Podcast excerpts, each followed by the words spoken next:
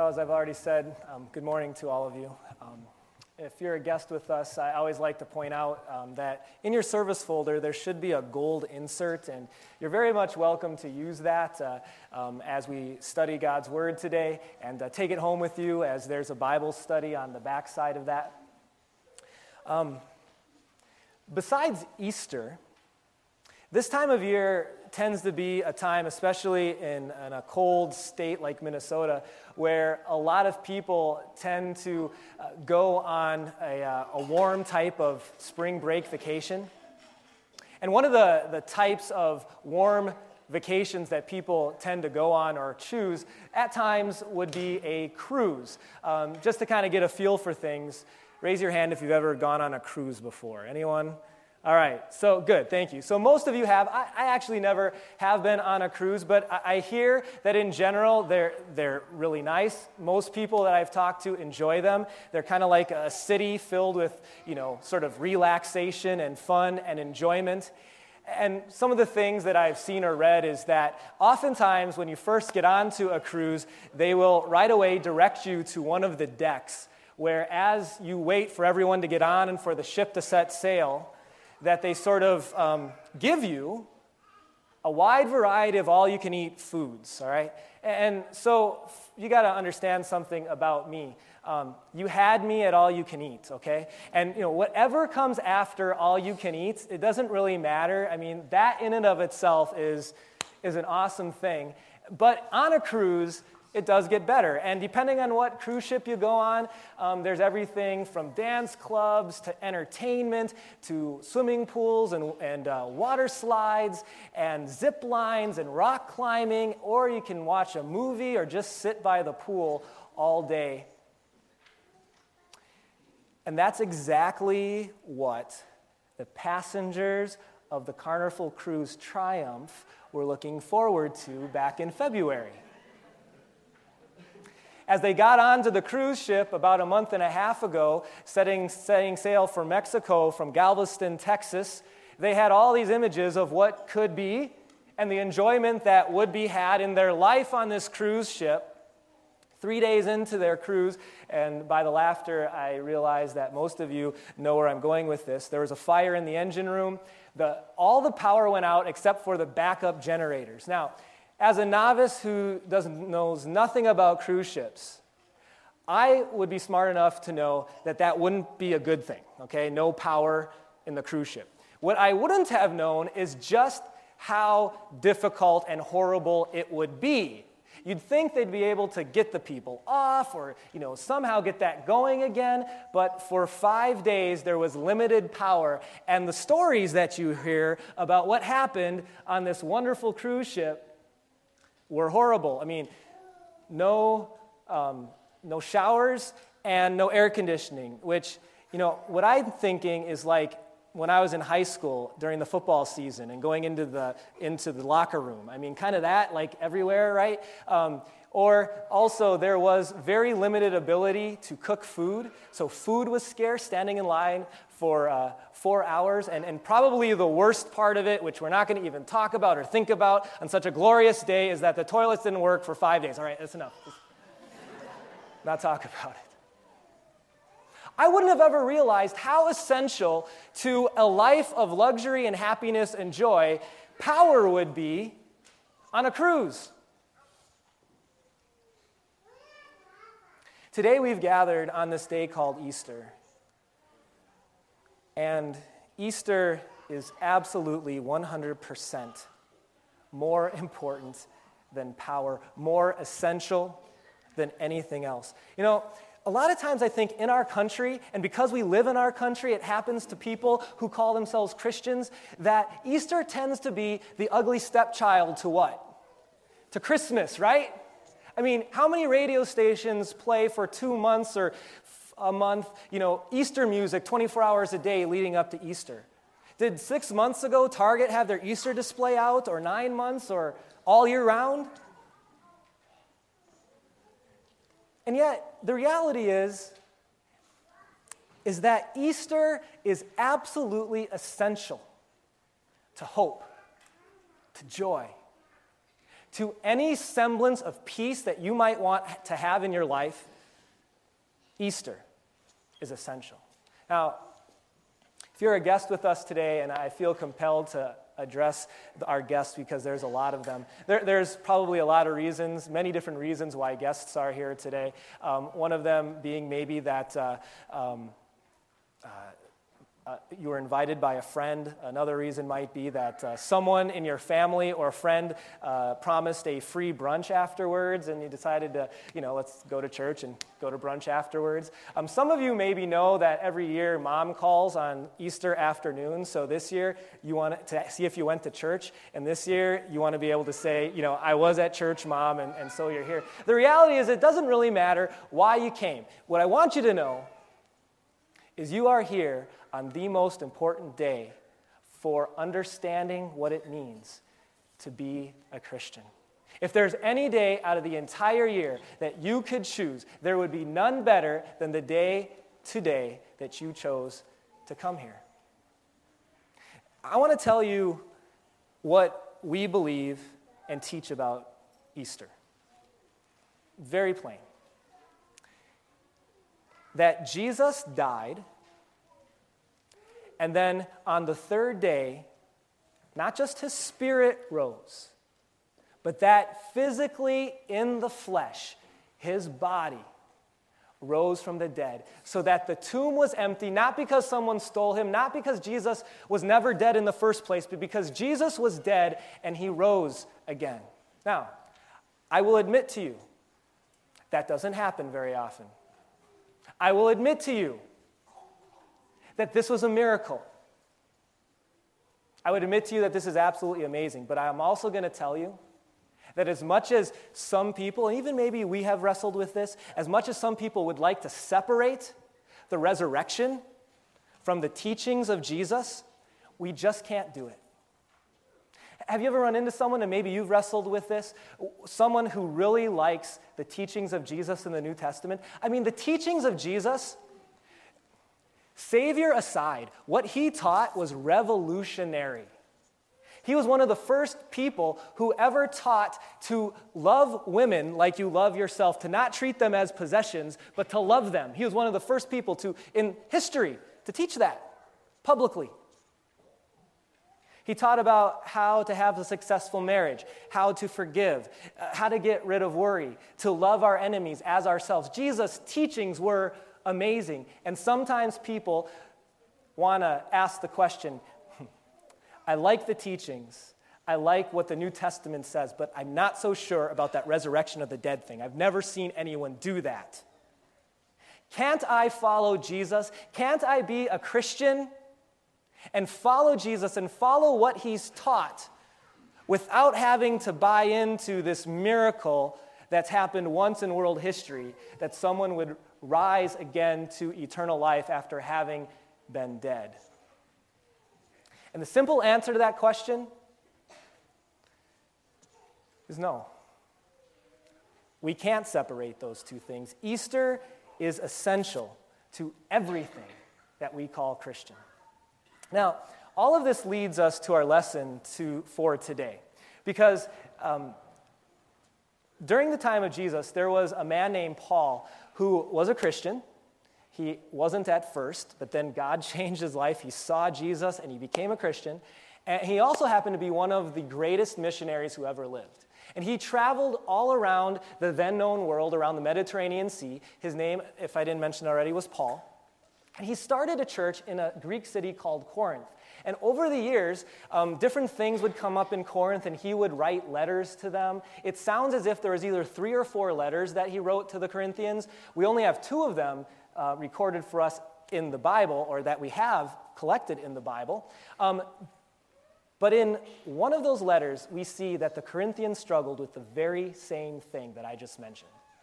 They had a difficulty with the resurrection. And they loved Jesus' teaching, and they loved church, and they loved singing songs, and they loved all the stuff called Christian. But someone rising from the dead, I mean, they were too smart, too intellectual, too modernized to believe something like that. And as, G, as Paul understands their struggle, he writes to them about this topic, and in fact, it takes up the largest portion of his letter. It's towards the end of the letter where he talks about the essence or how essential Easter is to being a Christian. And today, we don't have time to look at the whole chapter, but we're going to take a look at four very key verses right in the middle. All right, here we go. From 1 Corinthians 15, we begin with verse 17. If Christ has not been raised, or another way to say that, if, Christ, if there was no Easter, you are still in your sins. Your faith is futile. You're still in your sins. Do you know what uh, futile means?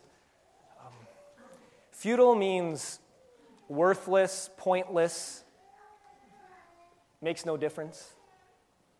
A Futile is kind of like what happened on Friday when I decided to go and uh, exercise with my football playing brother in law.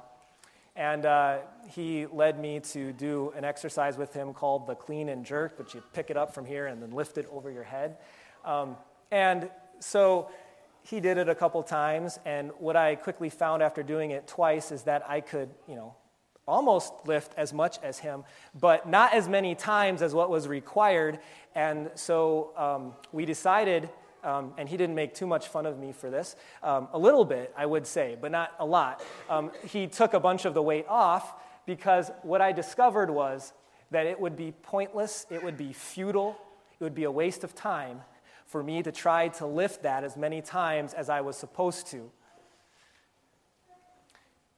What Paul is writing here is that without Easter, without the resurrection of Jesus, it's like trying to lift an impossible amount of weight. What he's saying is that your faith would be futile. And here's why because you'd still, I would still be in my sin. And my biggest problem, which is sin, would still be my biggest problem. And if Jesus didn't rise from the dead, if there's no, if there's no um, Easter, we're not forgiven. We don't have a relationship with God. Well, someone might respond, especially in our day and age, and I run into people like this all the time that I talk to, and they'll kind of start off the statement this way after knowing what the Bible teaches. Say, but I believe, but I feel, but I believe that God is love, and I believe that all roads, I just feel like all roads just need to lead to God and to heaven and to salvation. Here's what I believe I believe that if people are good, I mean, no one can be perfect, but if we're good, then God is going to look upon all of us in, in a nice, kind way because God is love. Have you ever heard something like that? I mean, and woe to us, right? if ever making a statement that that might not be true. Uh, you know what I feel is like? Or, or let me say it a different way. Where else in life does I feel determine reality?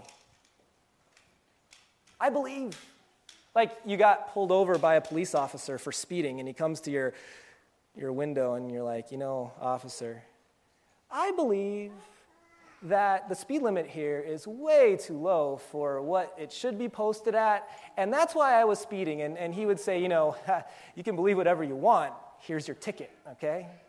Or if you're a kid and you're, and you're in math class, maybe kindergarten math class, and you say, Teacher, I really think two plus two should be four. And she, in her kindergarten nice way, would say, You know what? It doesn't matter what you feel. The reality is, is that 2 plus, I'm sorry, 2 plus 2 is 5. she would say, that's true, it is 2 plus 2 equals 4. Because that's reality.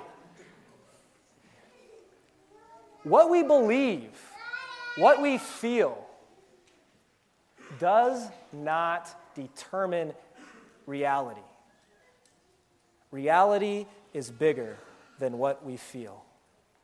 And we can believe whatever we want about God. But the reality is, yes, He's love. But as we looked at in our last series, He is also just, and there needs to be payment for sin. God is love, but his love and forgiveness comes to us through a payment made by Jesus and his victory over the grave. 1 Corinthians 15 again. If Christ has not been raised, your faith is futile, you're still in your sins. Then those who also have fallen asleep in Christ are lost. Those who have died would be lost forever if there was no Easter. Verse 19 If only for this life we have hope in Christ, we are to be pitied more than all men. If being a Christian only brings joy and peace to this life and to this world, then we really should be pitied. If following Jesus only makes a difference for the here and now, what Paul is writing is that people should feel sorry for you. They should pity us more than all people. You know why? First of all, we'd still be in our sin. Secondly, why more than others? Well, how much of your life has been changed or influenced by your faith in Jesus and what he's directed you to? I would pray that grows as we grow stronger in our faith. But think about how much time we give to things that are of God. You're here this morning, you could be still sleeping. You, go, you spend hours and hours going to church throughout your life. You spend hours um, loving others because God directed you to it. You spend hours of your life serving at church or going to Bible class. You've spent offerings, some of the money that you have to, to uh, encourage and to spread the message of Jesus. And on and on and on. And what Paul is saying is if there's no Easter, if it's just a directive for how to live, you've been tricked. And you and I should be pitied more than anyone else because we wasted our time. You could have had more fun in college from a worldly perspective instead of following Christ's direction, right? But by God's grace, we follow his direction and respond to his love with lives lived for him.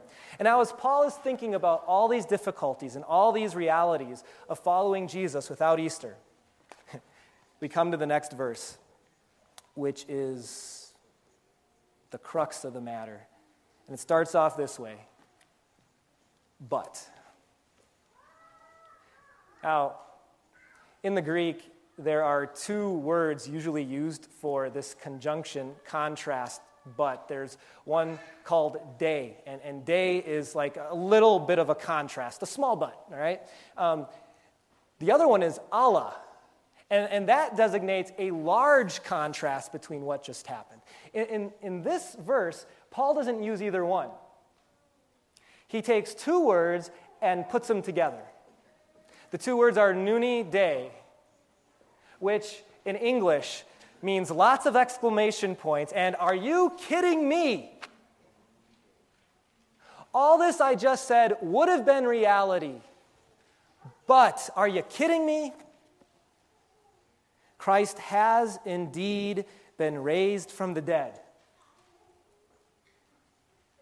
He is the first fruits, that is, the, the first one of those who have fallen asleep and risen again to eternity. Paul is saying, Your faith is not futile. Your time to the Lord is not futile. Your hope is secure. Because although things would be horrible if Jesus had not risen from the dead, Nuni day, he has risen from the dead. Now, how can he be so sure? And was his experience a little different than ours? Well, it's interesting. If you go back to the first part of this chapter that Paul writes, I want to read a couple verses from you, for you from the very first part of this section.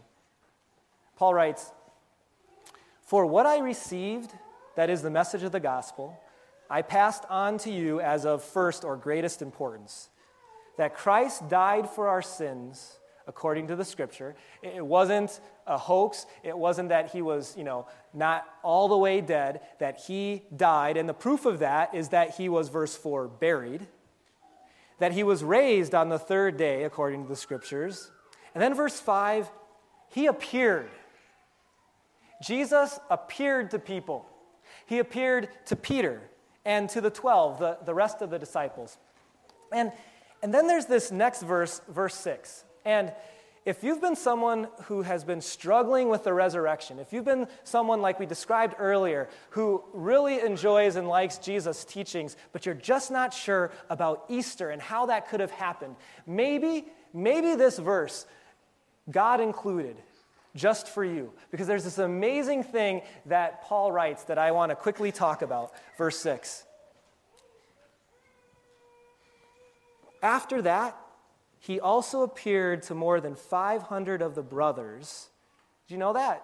It wasn't just the 12 disciples huddled in a room. During those 40 days, he appeared to over 500 people at the same time, most of whom are still living, though some have fallen asleep.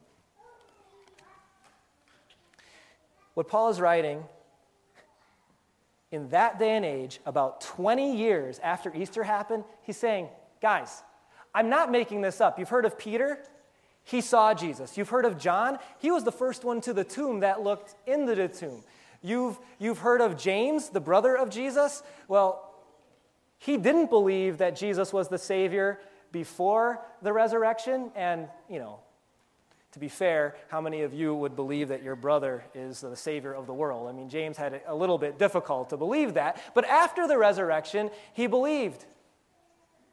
Then he says, there are 500 others, most of whom are still living. What Paul is saying with this, you got to think about it. 20 years after the resurrection, he's saying, and if you still have trouble with the miraculous, if you still have issues with Easter, buy a boat ticket and f- float or sail across the Mediterranean Sea, go to the city of Jerusalem, and you will find three to 400 people who have seen them with his, their own eyes alive, and they can tell you exactly what they saw that Jesus is alive.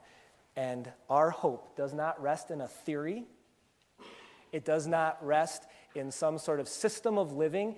You and me as Christians, as Christians, it rests in a historical event that was not made up by people who wanted to continue to spread the message of a Jesus, but by people who saw him on Easter and the days after, risen from the dead.